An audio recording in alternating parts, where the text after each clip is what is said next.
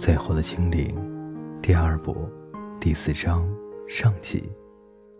荣耀精灵男孩约许，把公主和豆子的故事从头讲起。其实，经过这么多年，龙早就该倒背如流了。公主在洪水中失踪，到了豆田里，被坏心的农夫和妻子抚养长大。所以，公主见到皇后的时候，并不知道皇后是自己的母亲。就在这时候，乐许停下来，让龙有时间先哭个够，然后再继续说下去。公主以为自己很穷，就对坏王子说：“他的钱财就自己留着用吧。”到了这里，又停下来，等龙把铺满一地的粉红花瓣洒满泪水。然后是快乐的母女相认，彩豆姑娘和皇后，也就是她的母亲，相互扑进对方的怀里。完，一点声音也没有，因为哭得太累，龙很快就睡着了。轻轻的鼾声震动了花瓣和蝴蝶，规律的，宛如一波波的海浪。龙。有一百五十六节脊椎，二十四对肋骨，四个肺，两颗心，在悬雍垂和甲状腺之间有火线，会分泌醇糖转化酶，能将葡萄糖转换成酒精。只要有任何情绪使龙的体温升高，酒精就会燃烧，大量的火焰就会随着喷气而吐出。新生的小龙不会控制喷火。如果饮用泡有淡白色乌头、紫色毛地黄和山金车鲜花的水，可以减弱喷火，但这种泡花的饮料必须稀释，否则有中毒致命之虞。更重要的是，这一段有关吸入什么会使龙熄火的文字被霉菌吃掉了，在打开羊皮纸的时候完全消失了。不过看起来不是什么重要的资料。他的龙从来没有碰过什么火，最多只有一点小火星。也许不是所有的龙都会喷火，总有例外吧。如果吸入胡椒薄荷，口气会大有改善。他能在哪里种胡椒薄荷呢？能种一期，还是两期地？也许要种上三期才够。龙的灵魂也是纯火。书上继续写道：“龙的勇气举世无双，慷慨无可匹敌，知识浩瀚如海，智慧可与天齐。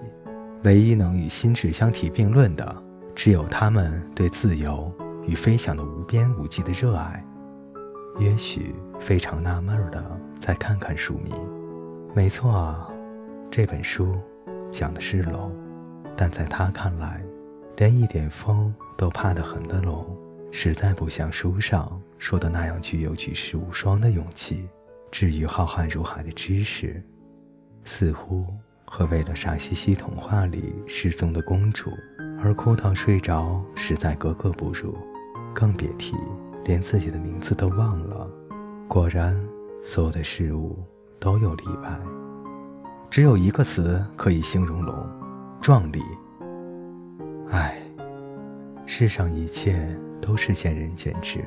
这本书的作者大概是个多愁善感的人，或者热爱聆听龙族发牢骚，怨天尤人；要不然就是这本龙理论里提到的是除了这条龙之外所有的龙。说不定图书馆里还有其他谈龙的书，全被这条龙给毁了。可能因为害怕自己。和别的龙相比较，会相形失色。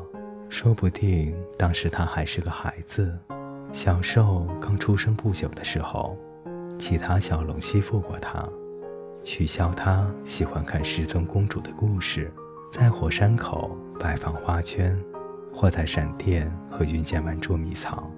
约许的心软了下来，在一个都是壮丽天才的世界里，自己却很无趣。叫人受不了又愚蠢，处境一定很艰难。第二页不像第一页那么容易打开，好几个地方的字都很模糊，看不清楚。所有的龙走到生命的尽头，都会生下一颗蛋。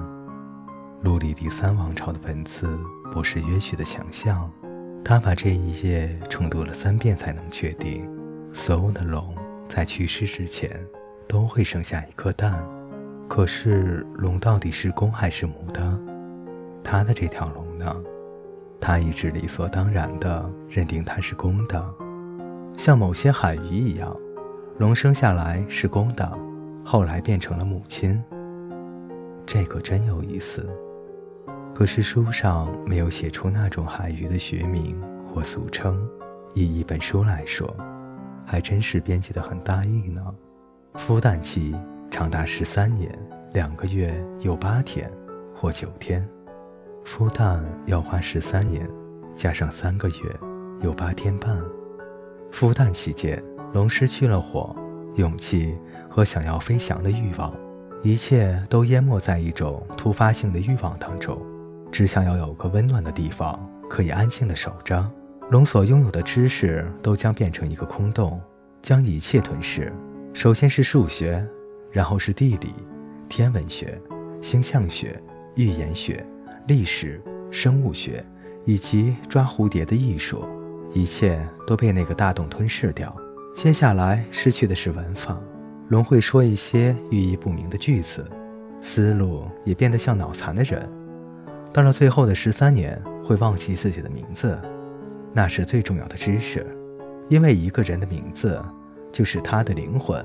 龙更是如此，他们都在力量最强的时候选取自己的名字。除非那个名字是养育他们长大的人所取。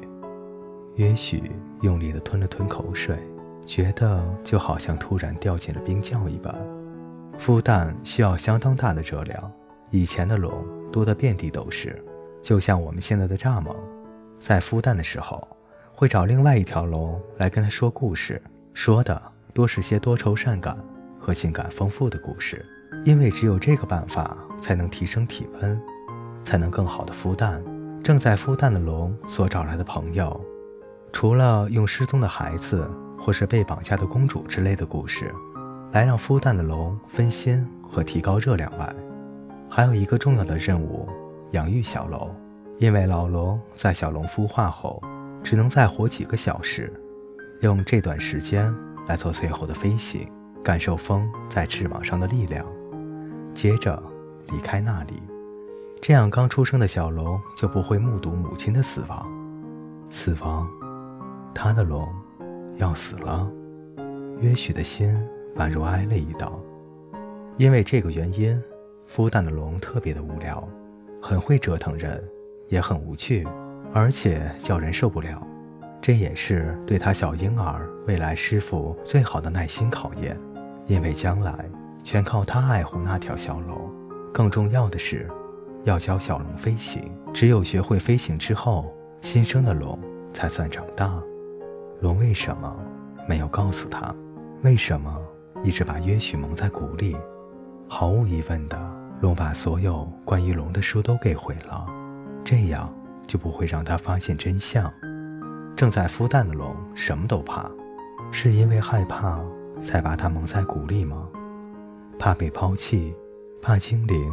会丢掉它宝贵的蛋，但是现在龙都消失了，龙越来越难找到安静的地方，既有东西可以吃，又不需要移动，甚至连最短距离的飞行也用不到，否则蛋会冷掉，会死掉。龙也需要听故事来提升足够的体温来孵蛋，但是就算龙找到了这一切，也还需要有人认养它的小孤儿，所以。龙才会越来越少，将来只会更少。孵蛋的龙知道，无论如何都不能让别人知道这些条件，因为养育小龙是很可怕的。后面的字没烂掉了，没有人能受得了这样的苦工，而且因为，而且因为什么？上面的文字全都烂光了。约许的胃因为害怕。和难过而抽筋，此外还感到内疚，他应该对龙再好一点的。不错，那条龙很蠢，很累人，很霸道，而且叫人受不了。可那都是因为它正在孵蛋啊！多么可怕又漫长的孵蛋期，既久又疲累，伤了精神，损了心智，毁了勇气，是龙一生最后的任务。然后死亡就会降临。死亡。各位听众朋友，《最后的精灵》第二部第四章上集为您播讲完毕，欢迎您的继续守候与收听，我们下期再见。